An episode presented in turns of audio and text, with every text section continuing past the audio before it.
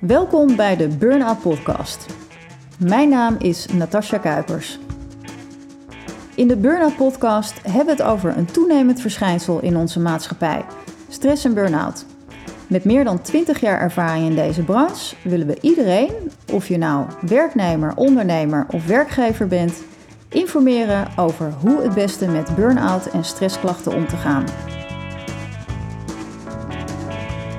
Welkom bij weer een nieuwe aflevering van de Burnout Podcast. Fijn dat je weer luistert. En vandaag hebben we Bovid-coach en kwaliteitsmanager Ninka Schoutsen in de aflevering. Ninka, wat fijn dat je er weer bent. Ja, ik vind het altijd leuk om uh, hier weer te zijn.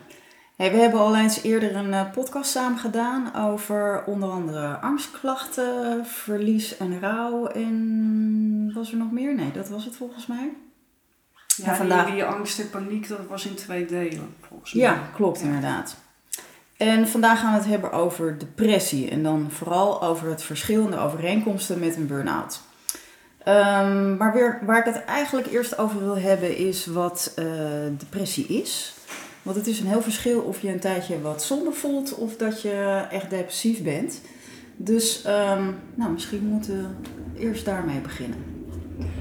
Ja, nou, een depressie is eigenlijk een stemmingstoornis. Hè? Dus uh, uh, mensen die voelen zich niet goed. Uh, nou voelt iedereen zich natuurlijk, zoals je al zei, wel eens niet goed. Ja. Maar er is echt sprake van een structurele somberheid. mensen kunnen nergens meer van genieten, niet van hun omgeving, niet van de dingen die ze doen. het kan zo erg zijn dat mensen ook hun bed niet meer uit willen komen. Uh, nou, je ziet vaak dat mensen uh, geen trek meer hebben in eten. Hè. Uh, afvallen, dat is ook iets wat veel voorkomt bij depressie. Ja. Of dat ze juist alleen maar gaan eten. maar het is wel, ja, het, het, het is een depressie als het zeg maar langer aanhoudt dan twee weken. na twee weken is eigenlijk het advies al, ga er iets aan doen. Okay. Hè, misschien dan nog in de vorm van uh, preventieve behandeling. Ja. Uh, maar ja, als het echt langer dan uh, zes weken aanhoudt, ja, dan heb je echt wel een depressie die uh, ja, ook wat langer behandeld moet worden. Ja. Want mensen denken vaak dat een depressie, depressie vanzelf oplost, maar dat is dus niet zo. dan, is het, dan is het geen depressie. Een depressie is echt een ja, zwarte hond die in je gaat zitten uh, waar je geen invloed op hebt. Ja.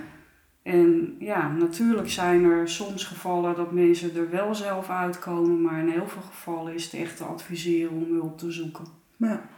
En dat ook een beetje tijdig te doen, omdat ja, hoe langer een depressie voort blijft uh, bestaan, hoe heftiger de klachten worden. Ja.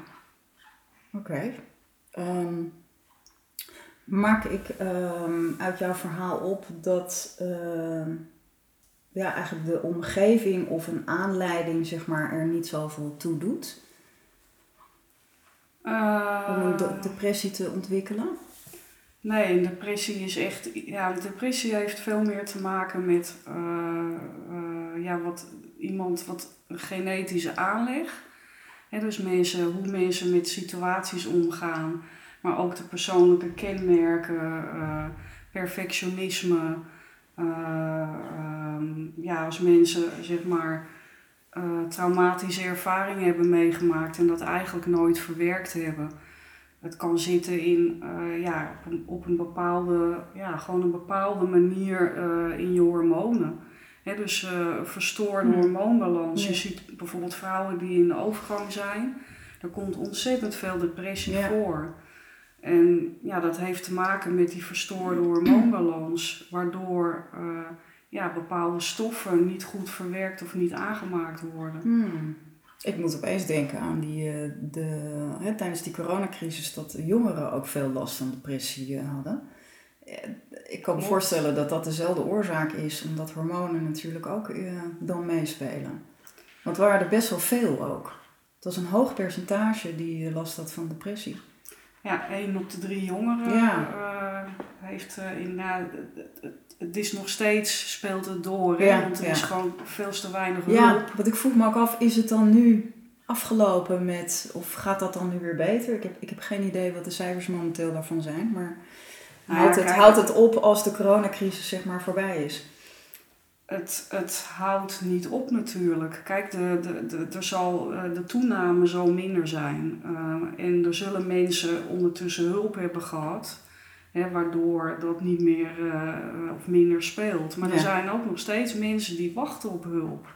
Ja. Hè, dus die in de coronacrisis ja, problemen hebben gekregen. En die, die nu nog steeds zitten te wachten op hulp. Ja. Hè, want er is gewoon, er zijn wachtlijsten van, nou, ik geloof drie tot zes maanden. Ja. Dus voor, voor eh, hulp bij depressie. Ja. En ja, kijk, als het echt zodanig wordt dat je in de crisis eh, terechtkomt, eh, hè, dan, kan Dan je, word je dan, opgenomen. dan, dan kan je terecht. Maar dan is er vaak sprake van opname. Ja. Maar goed, bij jongeren heeft het in de coronacrisis heel erg gespeeld. En dat heeft met name ook te maken met dat een jongere die identificeert zich aan zijn, ja, dat noemen ze peer group. Ja. Hè, dus aan, aan zijn vriendengroep. En ja, als jij niet samen kan komen met vrienden en alles gaat online, ja, je ziet, je ziet een beeldje, je ziet een gezicht. Hè, maar je kunt niet dingen met je vrienden doen, hè, behalve online Ja. dingen. En dat, ja, dat maakt dat eh, jongeren ja, geïsoleerd raken op hun eigen kamer. Ja. Hè, want ze willen niet met hun ouders zijn. Dat Ja. willen jongeren niet. Ja. Ja, af en toe eten. En, eh, of of, eh, of ja, als, als er hulp nodig is met iets, weet je. Maar een jongere wil zich identificeren met zijn vriendengroep. Ja. En ja, tevens hebben jongeren natuurlijk ook, die willen voor zichzelf, willen ze het verschil maken. Dus een jongere die wil met vrienden een, een soort, ja, eh, concurrentiestrijd hebben. Hè. Ik kan een biertje meer drinken dan jij. Ja. Eh, ik heb mooiere schoenen dan jij. ik heb een mooiere brommer dan jij. Hè. Dus alles valt weg. Want het enige wat je ziet is een online scherm. Nou, je kan hooguit laten zien dat je die, eh, die Bjorn Borg trui hebt gekocht. Ja. Hè, door het labeltje. Maar je kunt niet eh, samen zijn. Nou, tevens is het ook lastig rellen op eh, Mhm. Online. Hè, En jongeren willen ook kattenkwaad Ja. uithalen. Die wil rellen, die wil... eh, ja, het, het- niemand wil natuurlijk dat brandje in die vuilnisbak hebben. Ja. Maar ja, die jongere die doet dat wel om ja, op een bepaalde manier zichzelf te laten gelden. En het is natuurlijk negatief gedrag, hè, waar ook iets mee moet gebeuren. Maar het is wel ja, hoe een jongere Dus grenzen maar, verkennen. Ja. grenzen verkennen, maar ook zelfvertrouwen ontwikkelen. En zelfvertrouwen ontwikkelen, dat doen jonger, jongeren toch door dingen te doen. Ja. En dat kan je niet eh, online, ja, je kan gaan gamen. Hè, dat is ook waarom je dus ziet dat bij jongeren het gamen in die tijd eh, extreme vormen heeft aangenomen. Omdat dat eigenlijk de enige manier is om jezelf eh, te laten doen gelden. Ja. Maar ja, ik, de, ik, ik heb me niet verdiept in, eh, in de cijfers hoe het nu Nee. is. Dus, eh, maar ik vermoed dat het nu wel wat afgenomen is. Maar ik denk, nou ja, zoals ik al zei, dat er nog steeds jongeren op hulp zitten te wachten. Omdat het gewoon echt een probleem is om, Ja. om hulp te krijgen. Nou, en ik denk dat dat niet alleen voor jongeren geldt, maar ook voor volwassenen. Ja, Ik weet niet eh, of volwassenen meer depressie hebben gekregen in de coronatijd. Maar ook daar zijn natuurlijk heel veel stressklachten naar boven gekomen. nou ja, Ja. weet je, volwassenen krijgen ook depressies vanwege verwaarloosde burn-outs. Ja. En als jij in coronatijd eh, eh, ja, veel minder goed hulp eh, kan krijgen, hè, omdat eh, ja, nog heel veel trajecten en eh, organisaties werken met psychologen die niet meer, eh, ja, die alleen maar online mochten werken. Ja. Hè, ik bedoel, eh, ja, voor ons eh, is het gunstig geweest in Ja. die zin, hè, dat wij buiten werken, dat we dat konden Dat we blijven door konden gaan. Ja. Maar ja, er is, ik denk dat er veel depressies zijn ontstaan. En de oorzaak voor depressie is natuurlijk ook, eh, dat kan een burn-out zijn, maar dat kan ook een andere oorzaak hebben, wat ik al zei. Ja. Eh, trauma, hormonen, genetische aanleg. Ja. ja.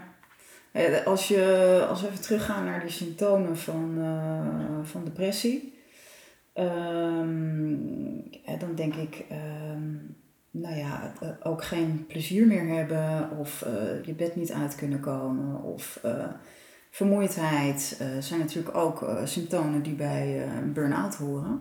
Dus misschien is het handig om eerst te vertellen van wat is dan een burn-out eigenlijk precies? Nou ja, een burn-out is eigenlijk meer een energieprobleem. dus een burn-out heeft, uh, ontstaat eigenlijk door een combinatie van omstandigheden en persoonlijke kenmerken. En met name die persoonlijke kenmerken, die, die zijn bij burn-out uh, heel, heel kenmerkend. Ja. Uh, want hoe ga jij om met situaties? als mensen veel stress ervaren in hun privé of op hun werk, dan is het maar net hoe jij daarmee omgaat. Hè? Dus coping, je copingstrategieën en je copingstijlen, hè? to cope. Uh, hoe ga je met iets om? Ja. Dat is uh, van belang bij het ontwikkelen van een burn-out. En natuurlijk de omstandigheden. Ja. En bij een depressie speelt veel meer uh, genetische aanleg en hormonale oorzaken. Maar er zijn ook echt ja, verschillen in bij een burn-out kan iemand niet. En bij een depressie wil, wil iemand niet. Ah, oké. Bij een burn-out zit de energie vaak nog s'morgens. Bij een depressie zit de energie vaak juist later op de dag. Hm. Bij een burn-out heb je somberheid omdat je fysiek tot niks meer in staat bent, of fysiek emotioneel. Ja. Bij een depressie uh, krijg je fysieke klachten omdat je somber bent. Ja.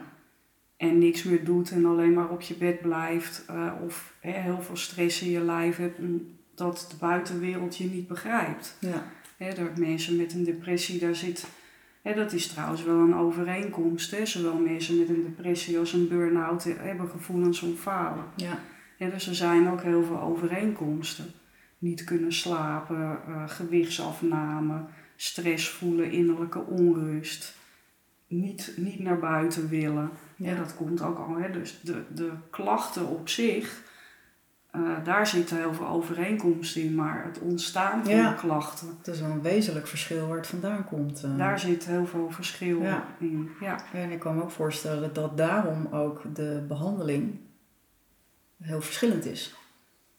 Ja, bij mensen met een matige burn-out is er heel vaak geen behandeling nodig. Hmm. Omdat op het moment dat je werkt aan het fysieke probleem en gaat ook naar acceptatie, hè, dus het emotionele probleem, hè, dat zit vaak in het accepteren uh, en proberen niet te veel in de toekomst te denken. En dus een, een goed stappenplan doorlopen met fases, dat is voor iemand met een burn-out heel helpend. Ja. En ook zien van nou, als ik nu daaraan werk en dan werk ik daaraan en dan. En uiteindelijk ga ik, hè, ga ik naar het doen en ga ik ook keuzes maken. en mensen met een burn-out die willen heel vaak als ze ziek zijn, willen ze al keuzes maken. Ja. Nou, dat is helemaal niet verstandig. Want je bent niet in balans, dus je krijgt een keuze vanuit een disbalans. Ja. Dus daar bescherm je mensen tegen. Maar heel vaak als mensen met een burn-out gaan begrijpen hoe het ontstaan is, en ze zien hun eigen gedrag en ze zien uh, de overtuigingen die eraan vooraf zijn gegaan. Ze uh, herkennen en erkennen hun eigen copingstrategieën. Ze zien ook um, dat het anders kan. Dan gaat het, hè, dan uiteindelijk komt het goed. En dat hoeft echt geen langdurige therapie uh, of behandeling te, te vragen. Sterker nog, uh, ik ben van mening dat als je mensen met burn-out met medicijnen gaat behandelen, dat dat heel vaak ook verkeerd uitpakt. Omdat het lichaam eigenlijk zo aan het rellen is, hè, om, maar, om zich maar te laten zien, hè, dat als je dan ook nog chemische, chemische stoffen toedient, nou, dat doe, niemand weet hoe dat uitpakt. Mm. Hè, dus dat ga, je ziet ook wel mensen juist op de paas belanden doordat ze antidepressiva uh, nemen en dat totaal verkeerd uitpakt. Mm. En dus ja, ik, ik vind een depressie moet eigenlijk altijd behandeld worden. En ik vind ook hè, dat je kunt een depressie kun je niet uh, begeleiden met coaching. Een burn-out in eerste instantie ook niet, hè, want coaching dat zit in de opbouwperiode. Maar een burn-out kun je wel begeleiden. Hè, door mensen naast mensen te staan, uh, sturing te geven. Want iemand die een burn-out heeft, die, uh, ja, die, dat hoofd dat werkt gewoon minder goed. Hè? Dat lichaam is aan het rellen, overroelt eigenlijk het, de cognitie. En als jij dan als externe hulpverlener uh, iemand op een spoor zet en uh, iemand gaat zelf uiteindelijk dat spoor veranderen en de wissels leggen, hè, dan kan het gewoon zonder behandeling. Ja. Maar goed, een ernstige burn-out kan ook behandeling nodig zijn. Ja. dus het is wel goed om te herkennen uh, als begeleider van burn-out, dat je op een gegeven moment merkt van nou, ik, ik, ik kom niet verder of het gaat slechter met iemand en dan moet wel die behandeling komen. Ja. Maar heel vaak is het bij burn-out niet nodig. Nee. En als je dan toch gaat behandelen, dan kan het zijn dat iemand veel langer met zijn herstel bezig is, als dat je dat niet doet. Omdat je eigenlijk, ik heb dat in die podcast over angst en paniek ook aangegeven. Ja. dat als je angsten centraal gaat zetten en daarop gaat focussen, dan wordt dat groter. Ja. Terwijl angst is een symptoom. Het is de oorzaak van, de, van het rellen van het lichaam met de cognitie. Dus als je die angst centraal gaat zetten, dan uh, ja, ga je eigenlijk iets centraal zetten wat je niet centraal moet zetten op dat moment. Oké. Maar je had het net even over um, het behandelen van een burn-out. Misschien moeten we dat even iets doen. Want misschien denken mensen van hé, hey, dan hoef ik geen, geen coach uh, in te, in te ja, roepen. Een coach behandelt niet. Hè? Kijk, ja, misschien moeten we dat verschil even goed uitleggen. Wat, wat is het verschil tussen coachen en behandelen? Nou ja, behandelen doe je vanuit een diagnose. dus je hebt een diagnose en je gaat dan behandelen op de klachten. Een coach die stelt niet de klachten centraal, maar die stelt eigenlijk de verstoorde balans centraal. Ja. Dus die gaat niet kijken naar, kijk als iemand slecht slaapt, dan kan je op de klacht focussen. Maar ja, als coach ga je ervan uit dat die klacht verdwijnt op het moment dat iemand niet meer uh, piekert. Ja. Maar piekeren is ook weer een klacht. Dus een coach die focust ook niet op het piekeren. Maar waardoor ontstaat piekeren? Piekeren ontstaat, zeker bij een burn-out, als er uh, verstoring is, fysiek en mentaal. Want op het moment dat jij je fysiek goed voelt, heb jij hele andere gedachten, zoals dat jij je niet fysiek goed eh, voelt. Ja. Dus ga jij dat piekeren centraal stellen, dan ga je dus weer iets groter maken, wat, wat eigenlijk waar je juist niet op moet focussen. Ja. Dus uh, een coach die doet, dat, die doet dat bewust niet. Die gaat niet op het piekeren zitten. Die gaat zitten op van oké, wat maakt dat je niet slaapt? Nou, dat kan zijn, ik, ik voel me onrustig. Oké, je voelt je onrustig, want heel vaak ontstaat piekeren vanuit onrust en vanuit spanning in het lijf. Nou, dan ga je als coach ga je werken aan die ontspanning in het lijf. En je gaat mensen op conditie brengen. Dus naast coach ben je ook trainer. En je bent veel meer bezig met ja, gewoon het herstel van de balans. Ja. dus je pakt allerlei dingen daarin mee en uiteindelijk ontstaat er herstel. Ja. En verdwijnt het piekeren als uh, regen voor de zon. Ja. Maar dit is dus burn-out. Ja. Hoe doen we dat bij een depressie? Als iemand een depressie heeft, uh, nog even Nou ja, weet je, als coach doe je, doe je uh, eigenlijk wat je bij depressie kan doen als coach is activering. Hmm. dat is ook wat wij, uh, wat wij vaak doen. He, dus we krijgen zeg maar, iemand aangemeld die een depressie heeft. Nou, dan weten wij al, als het om een depressie gaat, dan kun, dat kunnen wij niet herstellen. Maar het is voor iemand met een depressie wel heel helpend als die iemand heeft om mee naar buiten te gaan. Ja. Of iemand die de persoon achter de depressie uh, weer tevoorschijn haalt. Want zowel als burn-out als bij depressie, mensen gaan zich met hun ziektebeeld identificeren. En op het moment dat je iemand met een depressie hè, kijkt van nou, wat kan je wel? Hè, ook, al, ook al zie je alles zwart en zwaar en, en wil je eigenlijk niks. Er zijn toch altijd kleine dingen om weer lichtpuntjes te kunnen zien. Of, en vaak als je iemand meeneemt en iemand in beweging zet, dan gaat het brein ook weer in beweging. Ja. dus dat kan bij depressie net zo goed helpend zijn uh, als bij burn-out. Ja. Dus alleen, ja. ja, je, je, je moet je wel beperken tot, uh, tot dat. Ja. En niet gaan zitten op stukken hè, dat je denkt dat je als coach verandering kunt, kunt krijgen in de depressie. Want Ja. dat kan je niet. Hm. En wat helpt dan wel om het te Behandeling. veranderen? Behandeling. Ja. ja, precies. Ja, bij, zeker bij ernstige depressies zie je toch vaak dat wel die medicijnbehandeling eh, nodig is. Ja. Maar goed, het- daar zijn behandelaars voor. Het, Ja. het kan ook in heel veel gevallen zonder medicatie, maar dat gaat dan wel via een behandelaar. Er zijn behandelaars die ook andere eh, dingen inzetten. ja precies. Maar, dan komen we even bij bewegen, want dat is bij alle twee dus belangrijk. Hoe, hoe zit dat? Nou ja, bij bewegen eh, maak je natuurlijk stoffen aan hè, die gewoon belangrijk zijn om eigenlijk tegenover het stresshormoon te zetten. Ja, Hè, mensen met een burn-out die hebben last van eh, een opstapeling van cortisol. Eh, en dat cortisol dat gaat niet uit zichzelf weg als het gestapeld is.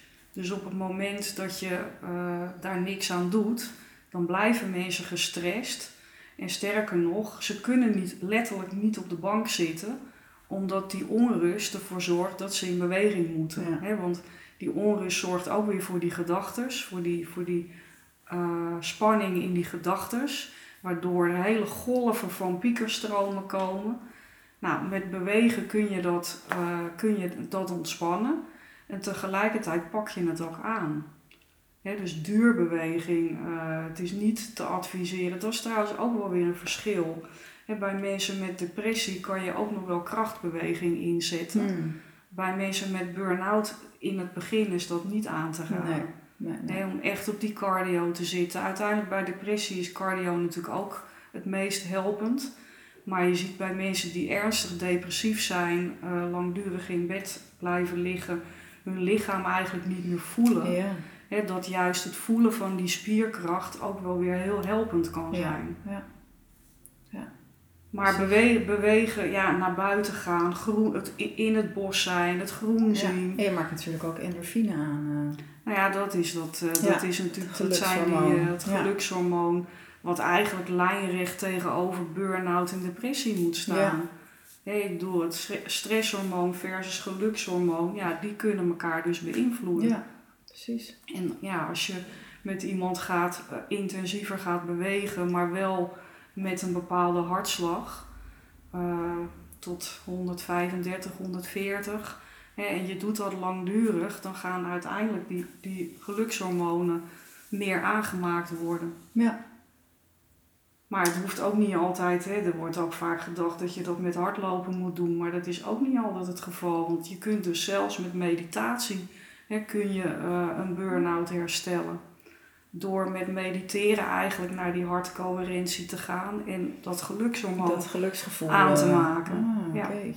En nou is dat niet wat, wat Bovit eh, Nee. doet, maar ik weet wel dat het kan. Ja, En ja, wij gebruiken natuurlijk wel ademhalings- eh, ontspanningsoefeningen precies. om wel mensen rustiger eh, Ja. hè, Ja, en ontspannen het is natuurlijk ook volgens een bepaald stappenplan. Hè? Dat, het is niet, ik bedoel, ik, ik hoor ook wel eens mensen die dan vijf keer per week naar de sportschool gaan, maar dat is dan niet de bedoeling. Zeker niet in het Nee, begin. want het eh, lichaam moet ook herstellen. ja. En eigenlijk is het aan te bevelen om drie keer in de week te bewegen en ook Ja. niet te sporten. Ja, ja, precies. want sport, bij, bij sport zit eigenlijk altijd een prestatie-element. ja, En heel vaak betekent dat dat je een bepaalde afstand aflegt in een bepaalde tijd. ja, Nou, dat is niet aan te bevelen. Nee. Of je focust op afstand of je focust op tijd. Ja. Nou, bij mensen eh, met een burn-out focus je eigenlijk op afstand. Dus je probeert als doel, hè, kan heel eh, helpend zijn om wel een doel te stellen. Zo van, nou, ik wil eh, op een gegeven moment wil ik een rondje kunnen lopen. ja, En of dat powerwalkend is of hardlopend, dat maakt niet uit. Maar het kan fijn zijn om ergens aan te werken. ja. Dat je ziet dat er progressie is. Ja, Ja, maar ook voor je lichaam. Ja. Hè? Dat je, want je gaat toch uit je hoofd op het moment dat je focust op je lichaam. Ja. Maar het is natuurlijk helemaal mooi als je dat hardlopen niet alleen, hè, of dat powerwalken eh, niet alleen doet, maar dat je het ook bewust met je voeten gaat doen. Mm. Want dat is natuurlijk ook waar een verschil in zit. Hè. Mensen kunnen gaan hardlopen en nog steeds voor een deel in hun hoofd blijven. zitten. Ja, Want er is echt, kan echt een scheiding ontstaan zijn tussen cognitie en lijf. ja, en door te focussen op het lijf, letterlijk met je kont op een stoel te gaan zitten, dat noemen ze dan uh, ja, uh, focusoefeningen. Hè, dus gewoon bewust je lijf te voelen, met je lichaamshouding bezig te zijn, rechtop te lopen. Uh, als jij down bent en je gaat met je hoofd naar beneden lopen, wordt dat versterkt. Mm. Als jij leert om weer rechtop te lopen en met je schouders laag en met je, met je gezicht naar voren en je gaat de wereld weer inkijken in plaats van naar de grond kijken, dan gaan er allemaal processen in je lichaam, gaan, hè, als je dat dus langer doet, gaan, gaan veranderen in positieve zin. Want de zintuigen die worden ondergeschikt gemaakt. Als mensen in hun hoofd zitten, dan kijken ze niet meer, ze ruiken niet meer, ze voelen niet meer. Ze zitten alleen maar in hun hoofd. Nou, door heel bewust mensen die natuur in te trekken, uh, naar die vogel te laten kijken die er vliegt, maar ook uh, ja, gewoon letterlijk een houding aan te nemen die ontspannen maar krachtig is. Ja. Dan gaan uiteindelijk in de, in de geest gaan er ook dingen veranderen. En dat is eigenlijk ja, wat, wat bij burn-out heel helpend is. Ja. Maar ook bij depressie, alleen, op, ja, alleen op, een, op een ander, wel op een andere manier. Hè? Dus de verwachtingen van mensen met depressie. Um, als, als je iemand met een burn-out begeleidt, heel vaak zijn mensen, ja, die zitten nog zo in de, in de oplossingsgerichtheid dat ze juist willen komen. Ja. En dat ze ja, ook, ook heel hard in het traject willen werken. En daar moet je ze dus eigenlijk, ja, eigenlijk juist tegen beschermen. Ja. En iemand met een depressie, die, die komt zijn bed niet uit. Hè? Dus daar moet je echt afspraken mee maken. Of ik kom je ophalen. Of, eh, die hebben daar meer hulp bij nodig. En dat moet je als, uh, nou ja, als je, je, bent, je bent nooit een coach voor iemand met een depressie. Maar als begeleider moet je daar rekening mee houden. En niet iemand daarop afrekenen. Hè? Dat, dat moet je nooit doen. Maar bij mensen met een depressie ja, is, dat, is dat nog veel... Uh, ja, dat, dat, mensen met een depressie die voelen al, die voelen zich zo bezwaard hè, en zo zitten zo diep in dat falen. Ja. Hè, dat eigenlijk ja, alles wat je, wat je van ze verwacht, waar ze niet aan kunnen voldoen, is niet helpend. Nee, nee precies. Dat versterkt het alleen maar. Dat versterkt het alleen maar. Ja. Nou, toch mooi om te horen hoe dat zo goed samenwerkt, het lichaam, uh, lichaam en geest. Dus uh, nou, dankjewel Ninka voor je, voor je bijdrage. Dat je hier was en iets hebt uitgelegd over uh, depressie en, en, en burn-out en de verschillen ertussen. Uh, wij gaan nog een volgende podcast doen waarin je wat meer tips gaat geven. Dus um, nou, ik wil jou thuis ook danken voor het luisteren en ik hoop dat je er volgende keer weer bij bent. Nou, nou ook bedankt, want ik vind het heel belangrijk dat uh, dingen gezegd worden en dat ook die verschillen tussen burn-out en depressie echt duidelijk zijn. Ja. Want het vraagt echt om een andere aanpak. Ja, nou, dankjewel daarvoor.